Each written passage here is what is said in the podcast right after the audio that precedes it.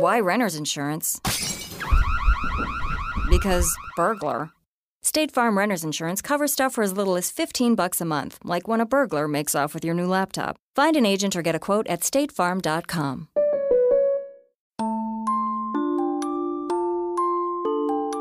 Hello, fellow true crime fans. My name is Joel Micah Harris.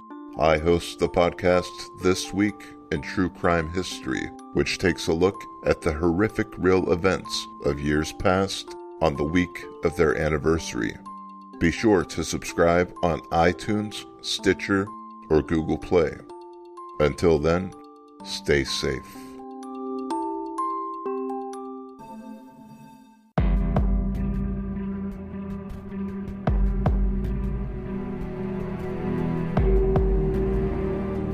My name is Ali, and this is Insight. Here with me today is the lovely Charlie. How are you? I'm good. Still very, very, very pregnant. Not much longer, though. Here's hoping. There's been a lot of sickness in my house the last couple of weeks, which has made getting these episodes ready to record a bit of a challenge. But I'm here and ready to go and talk about somewhat of a pet case of mine, and that's the disappearance of Leah Roberts. This is actually a cold case. Leah disappeared back in 2000, and she got actually a decent amount of press coverage back when she first went missing. Her disappeared episode actually is one of the best I've seen.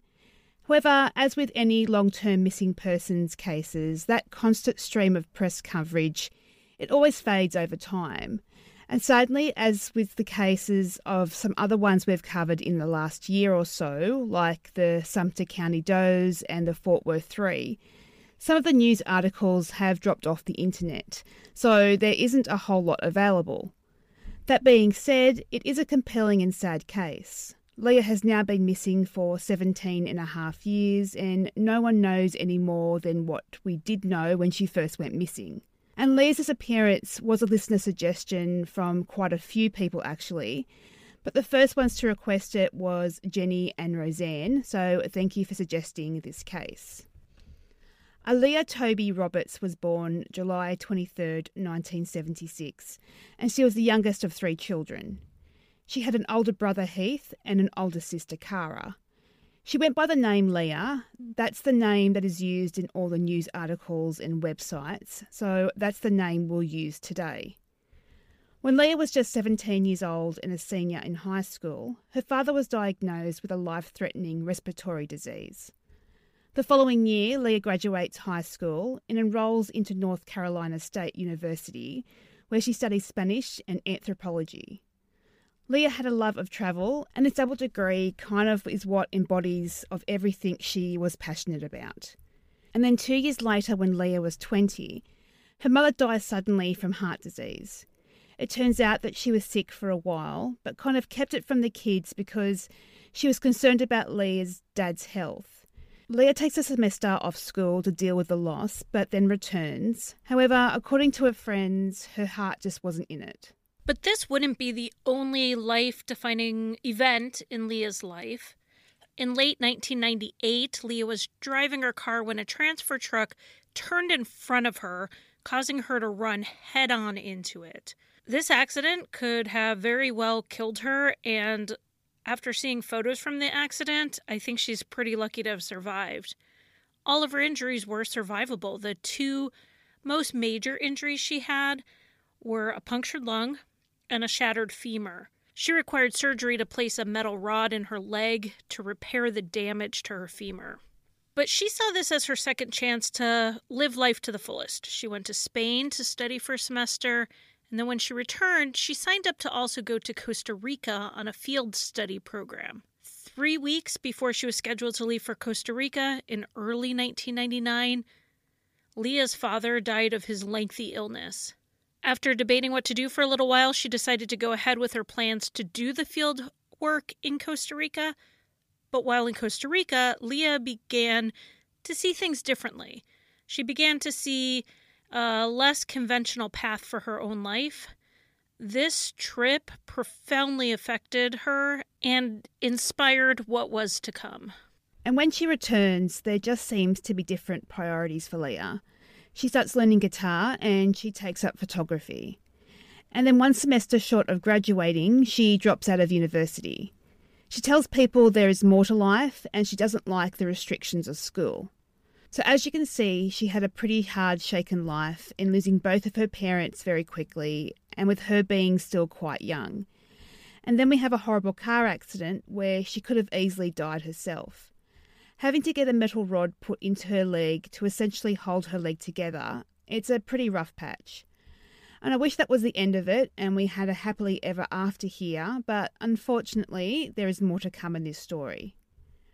Around this time, after her trip to Costa Rica, Leah's close friends start noticing small changes in her personality, and they start getting worried. She would go out by herself and meet people, and she'd do this a couple of times a week. From what I can tell, this wasn't a sexual thing, but just meeting up with people she would meet from online and she'd share her life experiences. But either way, no judgment. There's nothing wrong with anything she may or may not have been doing. But she was doing this without telling anyone her plans or where she was going or who she was going to meet.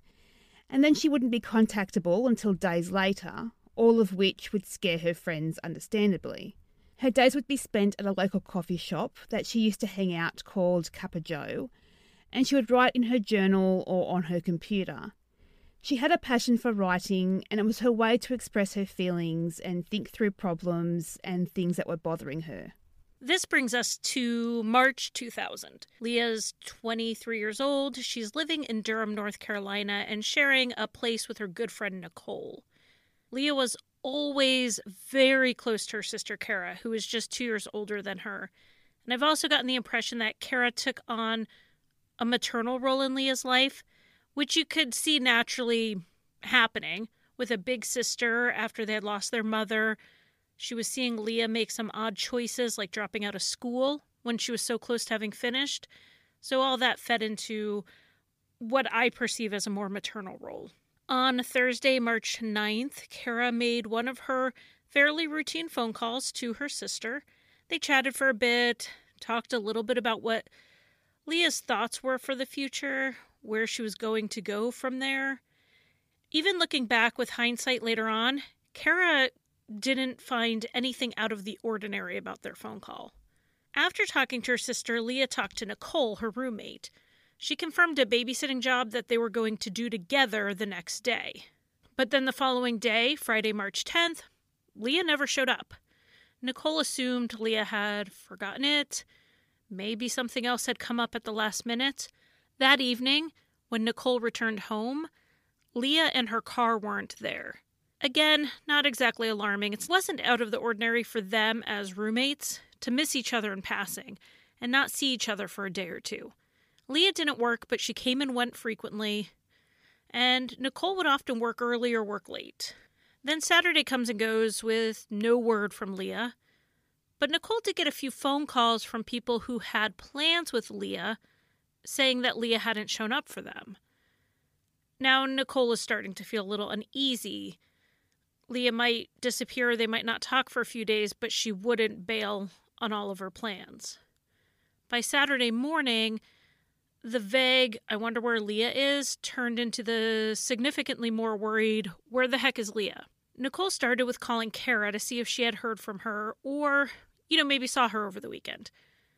Kara hadn't, so they both started calling everyone they could think of who Leah might have possibly talked to that weekend or spent time with, and no one else had seen her or heard from her. And we do have to take a quick break before we go any further for a word from our sponsor. If you're listening to Insight right now, you probably love crime podcasts, just like me. And let me tell you about a new podcast that I love that I've just started called Deliberations. I know we talk in our Facebook group a lot about some controversial jury decisions, and sometimes we think, what was the jury thinking? Any true crime enthusiast out there who's felt this sense of injustice when they hear a verdict that they feel is unfair or doesn't make sense with what they heard from the trial, you have to wonder what happened inside that jury room. In each season of deliberations, a controversial murder trial is scripted and then recorded. Then they play it for a jury of improvisers who react, debate, and argue their opposing interpretations of the evidence. Season one will explore the way a defendant's alternative sexual lifestyle inflamed the jurors' biases and influenced their own decisions about her character. And it makes you wonder is our jury system flawed? The goal of this podcast is to take you, the listener, into that deliberation room. Visit iTunes, Google Play, Stitcher, or your favorite podcast directory and search for Deliberations. Again, that's Deliberations. Now, I've also read reports that Leah's kitten B was also missing. The kitten wasn't mentioned on the disappeared episode, but she is on Leah's Charley Project profile and in a few other different articles, as well as the family run website. Now, this website is no longer active, but you can access it in the Wayback Machine. I find it strange B wasn't a part of the disappeared episode because, as we will get to in theories, it does change a lot when you think there is a little kitten in the picture. On Monday, Kara arrives and starts looking through Leah's personal belongings because at this stage, look, they have no idea where she was or where to start looking. And in Leah's room, some clothes were gone. There were a few things that she wouldn't leave without, and they were gone. It was pretty obvious that Leah had left on her own accord. Regardless, Nicole and Kara report Leah missing because mainly she was going through a rough time emotionally and they wanted to help find her and just make sure she's okay. But the police really can't help much either because without some idea of her plans, where do you start looking? It's been what, four days at this point. She could literally be anywhere in the world at that time frame. So Kara goes back to look through Leah's room again because it is possible she missed something. And she did miss something. This second search, Kara found a folded note addressed to Nicole on the front was a smile that was the same as the Cheshire Cat, you know, from Alice in Wonderland. That itself wasn't strange. Leah loved the story. On the disappeared episode, you'll see a photo of Leah dressed as Alice. But also in this episode, Kara said she thought there was a hidden meaning behind the drawing because in the story, the cat appears and disappears and reappears. So perhaps Leah was saying, I'm disappearing, but I'll be back. I'll reappear. The Cheshire Cat was also mischievous, so it could be as simple as Leah saying she was doing something out of the norm, something quote unquote they say you shouldn't do, like hop in your car and take off without notice. I mean, to be honest, I'm not sure there was a deeper me- meaning behind a quick sketch, but even if there was, I don't think it's a clue. At the time, before they had the information we have now, maybe it was a you know, maybe she was saying, I'm being mischievous, you know, I, I'm going to come back. But I don't think that necessarily means a whole lot now. Inside the note was about $500 in cash, and the note said that the money was to cover bills and rent while she was gone. It was about what she would have owed for one month. Most of the rest of the note has been described by her close friends as cryptic. Leah enjoyed philosophy, writing, and poetry, so leaving a cryptic message behind doesn't necessarily seem out of the ordinary, but it was odd to leave a note behind that you weren't sure the other people would understand. When you look at the note, it wasn't a note where you start at the top of the paper and you go down. It was a sentence here and then a blocked out area with some other information, then something jotted below it. It was it was a piece of paper with notes written all over it. Because a note was left, as was the money for the month's worth of expenses, it was assumed she planned to be back in a few weeks. But also on the note was a line about how she wasn't suicidal, and she implied she was going on a journey like Jack Kerouac. And Kerouac was a writer of the Beat generation, more commonly called a beatnik. In the late 1950s, he wrote two semi autobiographical books called On the Road and its sequel, The Dharma Bums, where the protagonists leave their middle class life and they go on a journey. Spirituality is one of the core themes, particularly in The Dharma Bums. At the end of the second book, the character based on Kerouac ends up at Desolation Peak, which is in northern Washington state, quite close to where we will find out Leah was last seen. The author and these books were a frequent topic of conversation for Leah. She talked about them with her friends and her family who weren't as familiar with them, and then she talked about them even more in depth with the people she met at the coffee shop who were familiar with them. She romanticized this somewhat fictionalized version of Kerouac's actual journey across the country. She told a friend that she thought it would be great to just take off, traveling without much money or material possessions. Now, Kara had power of attorney over Leah's finances when she went to Costa Rica. So, because of this, Kara was able to look at her bank account and credit card transactions. And from that, they could track Leah's journey west along the I 40. So, she was heading literally across the country. So, according to travel, distances, and bank transactions, it's assumed that Leah, on Thursday, March 9, that afternoon after talking to her sister, she went to the bank and withdrew 3000 in cash. She had a bit of money that was left to her from her parents, and then she left at around 6 pm. According to bank transactions, she checks into a hotel near Memphis the following day. She then only uses her card for gas, because remember, she did have that cash with her. And that's on Monday, March 13 at around 1 in the morning in Brooks, Oregon. So at this stage, she's already driven almost 300 miles or 4,500 kilometres in three days. Now, that's a lot of driving when you're doing it all by yourself. So we know that she made it as far as Oregon, but that's where the electronic trail stops. On March 18th, in a remote area about 200 miles or 350 kilometers from Leah's last known whereabouts, a couple were taking an early Saturday morning jog up a road near a pine forest near Mount Baker Highway in Whatcom County, Washington. This is about an hour outside of Seattle and not too far from the border to Canada. A man noticed some clothes in the trees, and then a bit further down the ravine, he saw a car. Concerned that someone could be hurt, he went down a bit further where he sees a passport and some other ID, so he went ahead and called 911. And the car, it was a white Jeep Cherokee with North Carolina license plates. There didn't appear to be anyone there, and the car looked abandoned which wasn't entirely unusual for the area, it was common for cars to be abandoned and then lived in by homeless people. And really, this is what it looked like at first glance. The windows had been broken, so there were blankets and pillows covering the windows, kind of like a shelter for someone to stay in and be protected from the elements. So it really did look like someone had been living in there for quite a while. The car keys were still in the ignition, and investigators found other personal items like a checkbook, a guitar, music sheets, and bags of clothing. This was all scattered around the area where the car was, but there was no sign of Leah or her kitten. The vehicle looked like it was going 20 to 30 miles an hour or 30 to 50 kilometres, and it was going uphill. The investigators could tell this due to the damage of the trees going over the embankment.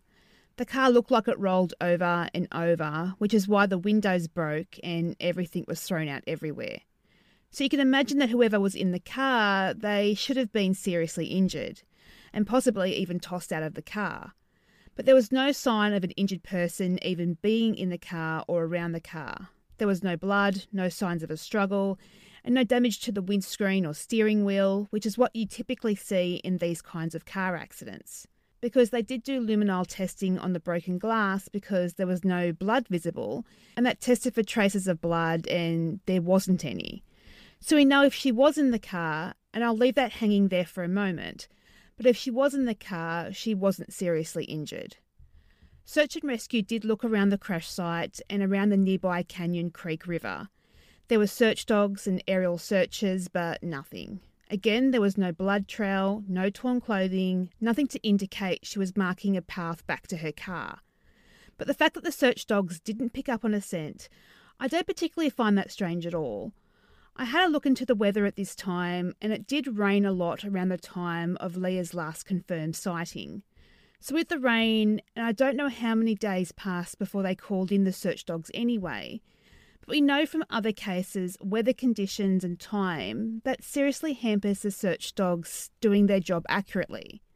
So the fact the search dogs didn't pick up anything, I really don't put much stock into that when it comes to theorising what happened to Leah. And the description of the mountain search said a lot was done by air, mainly because the terrain was quite rugged and difficult to get around, especially after a spate of bad weather. The problem with that is, if she was intentionally hiding, or we have a case of terminal burrowing, which could be the case because of the weather, We are talking March in Washington here, and the nights can get quite cold. I think that an aerial search would only really be useful if a lost hiker was trying to signal to a plane to say, hey, look, I'm down here. Amongst Leah's belongings in the car, investigators found a box full of bits and pieces. I've seen it described as a memory box, where you would keep mementos from your travels or little sentimental things like cards and ticket stubs from shows. Inside the box was a movie ticket for the film American Beauty from March 13th in Bellingham. And now Bellingham was about 30 miles or 50 kilometers away from where her car was found. Looking at the timeline from what we know, Leah stopped for gas in Brooks, Oregon at 1 a.m. on the 13th, and then traveled the five or six hour drive to Bellingham. Assuming she made even short stops, it would have gotten her there mid morning. So, knowing that Leah enjoyed talking to people and learning from their life experiences, and knowing where Leah had been for at least an afternoon, is figuring out what she was doing that could possibly help work out what happened to her. So, Leah's brother and sister, they go to the movie theatre and the shopping centre that was attached to it. At this shopping centre was a little restaurant, the only sit down restaurant in Bellingham, and it was quite similar to the one Leah would sit at and do her writing back at Durham. And when they go in, the waitresses there do remember seeing her sitting at the bar, and that while she arrived alone and seemed to be alone, there were patrons sitting alongside her and they were having conversations. The next day, one of these patrons, I assume he saw the missing persons poster that Leah's brother and sister put up in the area, but he phones into the police that he was one of the people there talking to her. Now, I couldn't find any other information about this person, but by all accounts, he was cleared of any knowledge or involvement in Leah's disappearance. The second man sitting at the bar with Leah was found through credit card transactions from the patrons from that day, and the police were able to contact him. The second man also remembers talking to Leah and having lunch with her, and they were talking about Jack Kerouac and his many travels.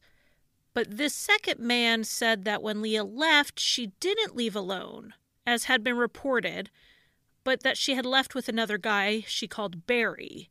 And this guy was able to give a very detailed description of Barry, so a sketch was made, and we will link it to our usual places online.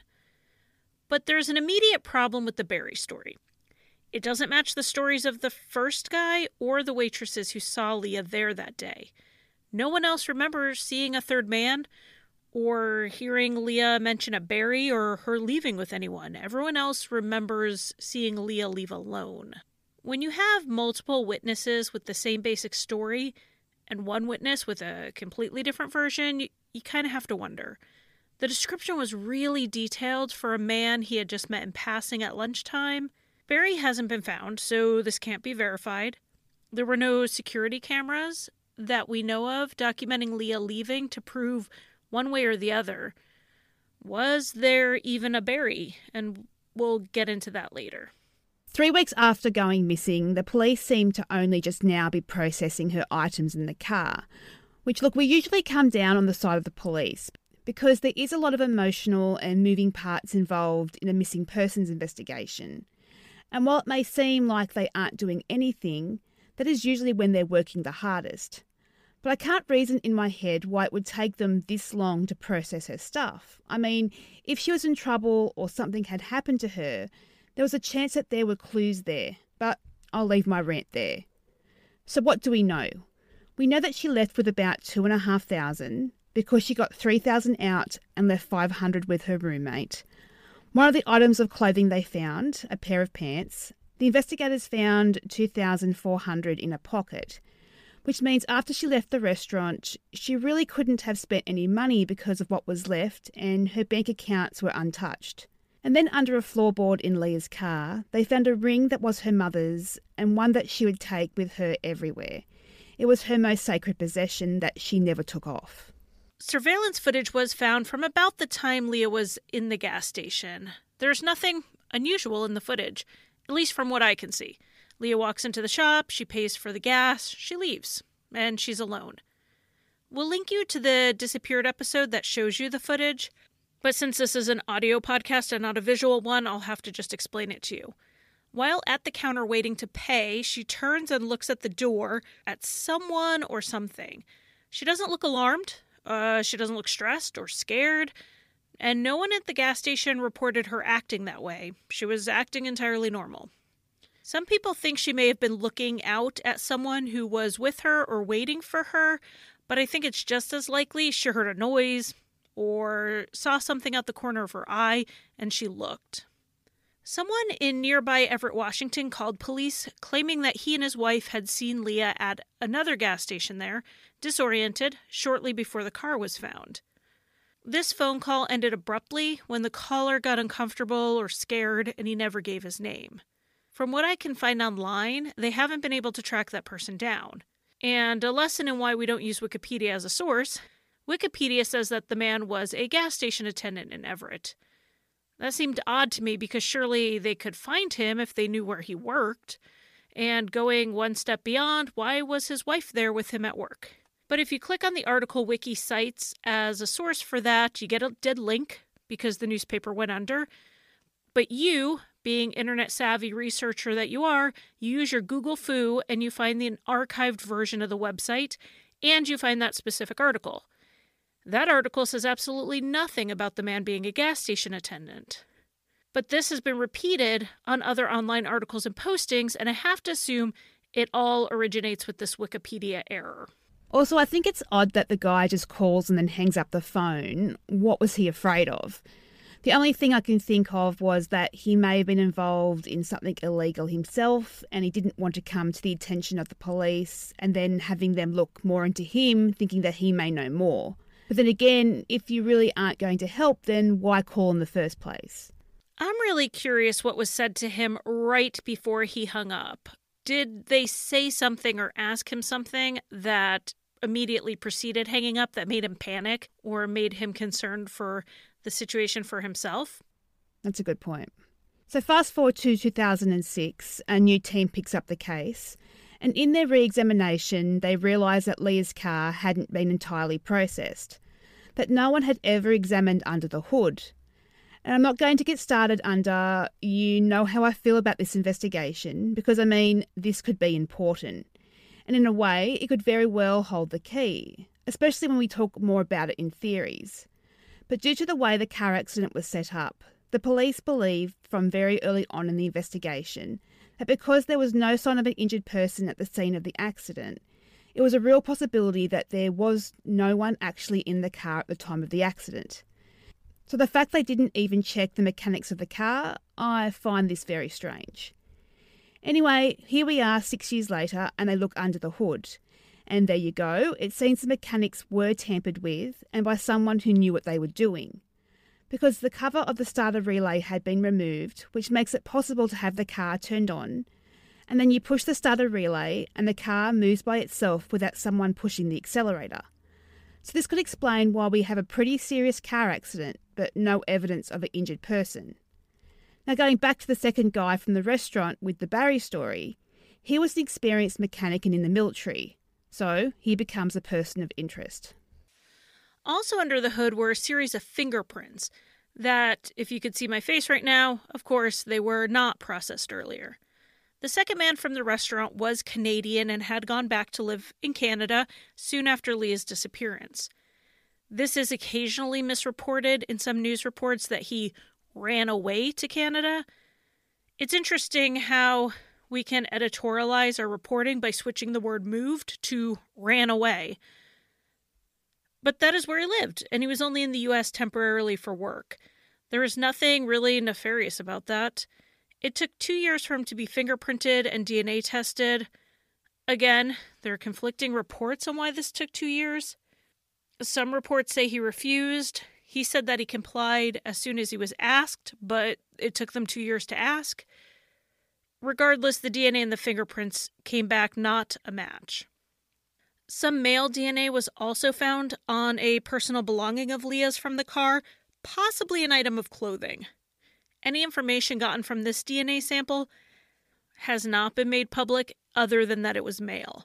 We don't know if it was compared to the second man's DNA. He tried all he could to have a sample destroyed and not stored. Police don't release all the information in an open case, so it's possible there was information gained through this. It's also possible the sample wasn't large enough to test or it was too degraded for a complete profile. Investigators believe that she may have headed towards Mount Baker Highway after her accident and she was possibly picked up by passing motorists. She may have suffered injuries during the wreck and could have been disorientated, as the witness stated, as a result of her condition. So most of the theories stem off it being her at the second gas station, and the phone call was a legitimate sighting. I don't know if I'm entirely sure of that myself, but for the sake of the theories, we'll go with that for a moment. Okay, so on some level, we know she wanted to get away from it all, that she had some kind of epiphany. We also know that she went through a lot of mental stress in the years before her disappearance and that was enough to make her friends worry about her. But what is the odds that on her note to her roommate Nicole, which unfortunately you can't find online in completion anymore, apparently it used to be on the family run website, but it didn't come across when I went through the Wayback Machine. So when I refer to the note, I'm only going off what you can see on the disappeared episode and what I've read online. But in the note, she says a lot of contradictory things. She talks about coming back and covering her bills while she's gone and that she'll see everyone soon. But then she talks about time passing quickly and her faith in the world, and then she gives her laptop to her friend. That all makes it sound quite final, like a goodbye letter. It's all very vague and cryptic because we don't know where she was headed or what she planned to do once she got to her destination. It's possible she didn't even know what she was going to do herself once she got there. Another thing that's odd she drove a long way in three days. The distance she covered didn't allow for a lot of sleep, and she couldn't have stopped for very long at all. The only proof she spent the night anywhere was in Tennessee the night she had left.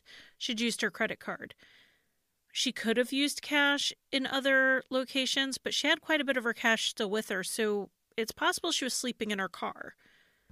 We know she got gas at 1 a.m. on Monday morning. Is it possible she was going through a manic state of some kind? Again, like we talked about with Steven Koecher, we're looking at an age period where mental illness could manifest itself. Leah was 23 years old, and the average age of onset of schizophrenia in women is 25. The average age of onset of bipolar disorder is 21. Looking at the big picture and her actions before this, Leah had quit school, where she was a successful student and quite near graduation, and she did this without having a plan of what to do next. Her friends had noticed her pulling away from them more and more. She left this cryptic note for her roommate that seemed to have random references that her roommate, her friends, and her family don't understand. She dropped a weekend worth of plans and obligations to get in her car and drive to the West Coast without telling anyone, without it really sounding like she gave it a lot of thought. Well, Allie and I are not qualified to diagnose someone we've never met. We're actually not qualified to diagnose people we've actually met. We're not diagnosing her with these things, but there are things that indicate that there may have been some underlying issues. I would love to see that note in full just to have more of a full picture of what was said. Right. We only see little shots of it in the disappeared episode. To see the whole thing would be really interesting. Now, I wonder if the blankets covering the broken window was to not only keep the rain out, but to keep the kitten in.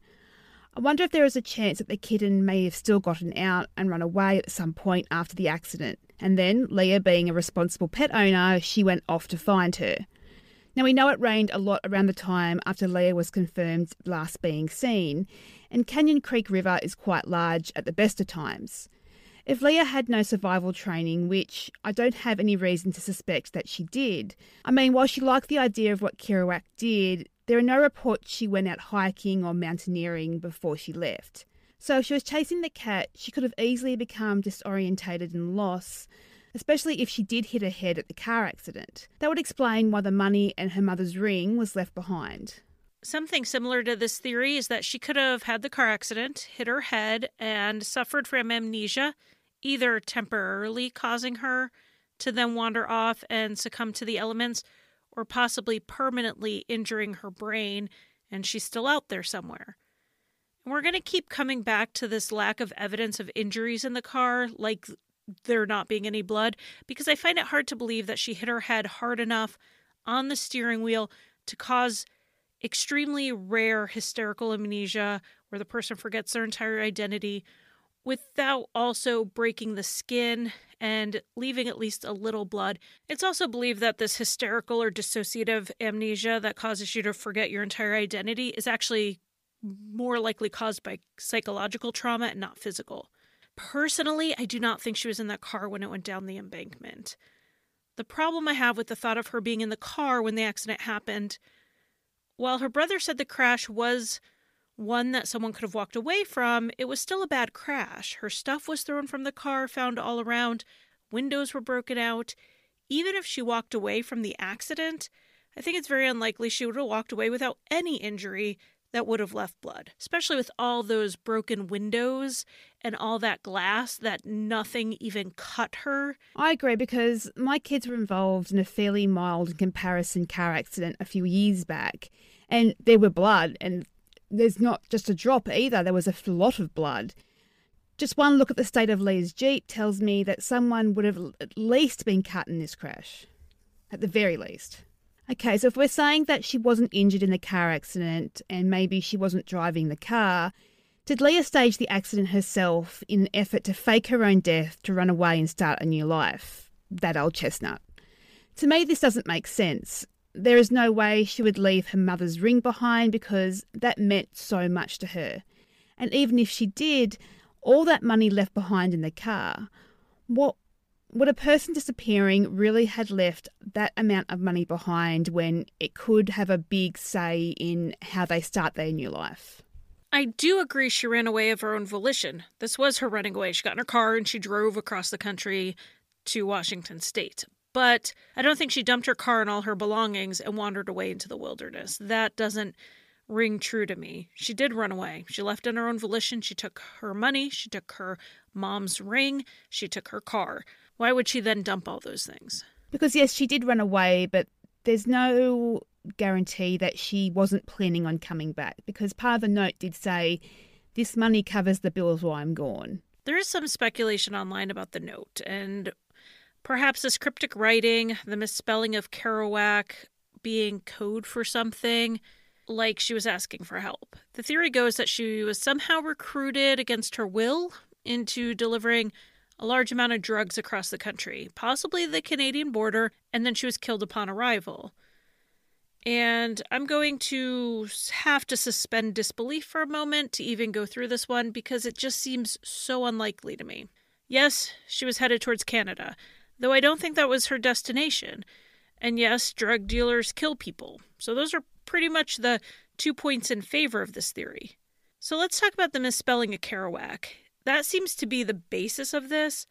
She would have been familiar enough with him that you would think she would have spelled his name correctly, so I will give you that.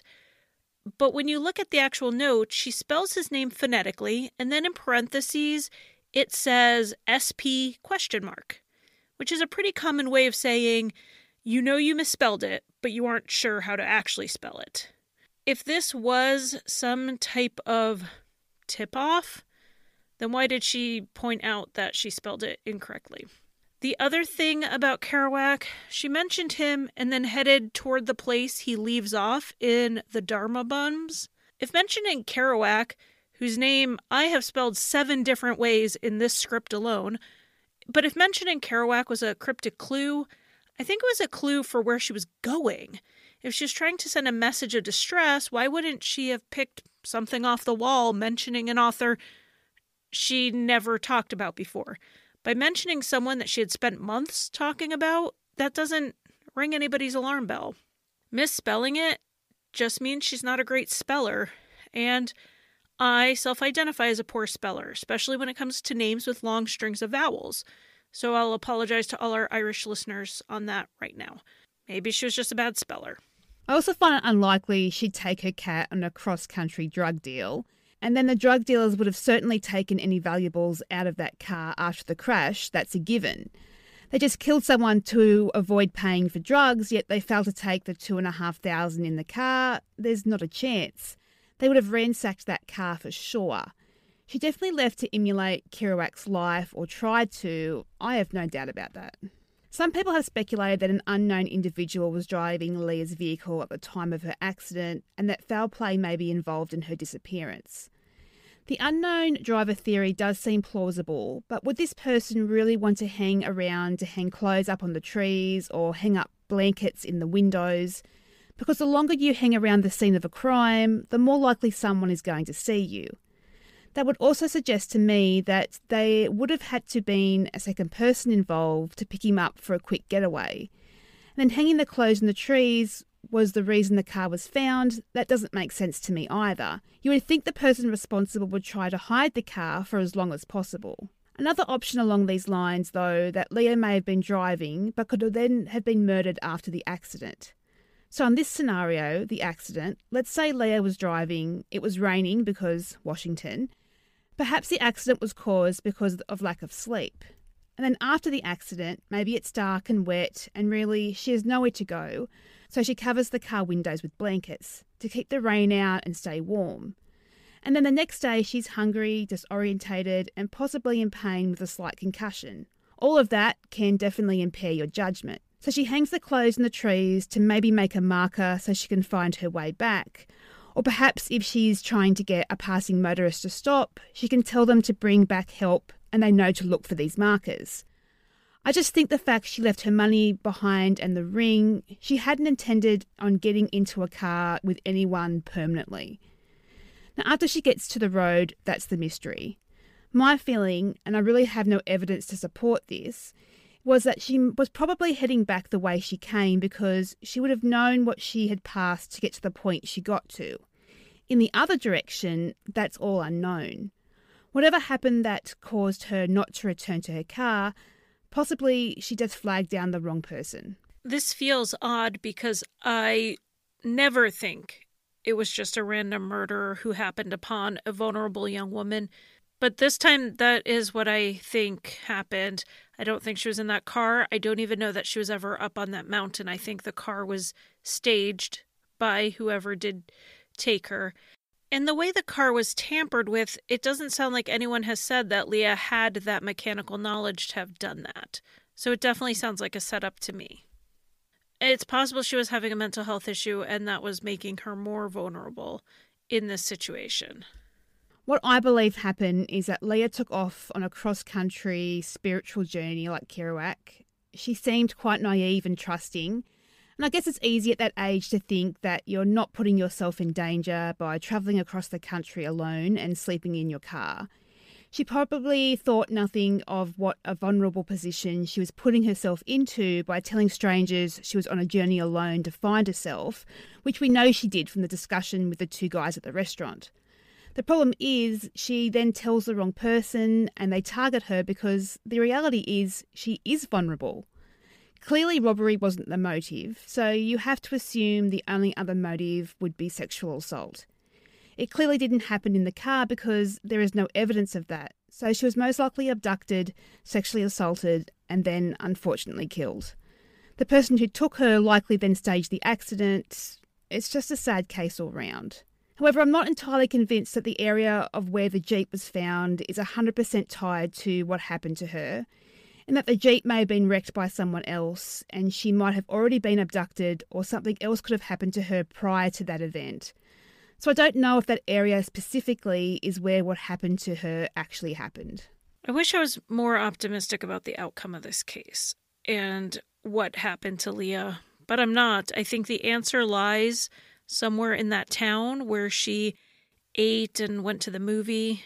I think she ran into the wrong person there there's a lot of woods in that area, and I think that finding her will be a matter of a hunter coming across remains. Because we see that in cases like the Jamison family and more recently Brian Barton. It just is an accident that someone just happens to stumble across them.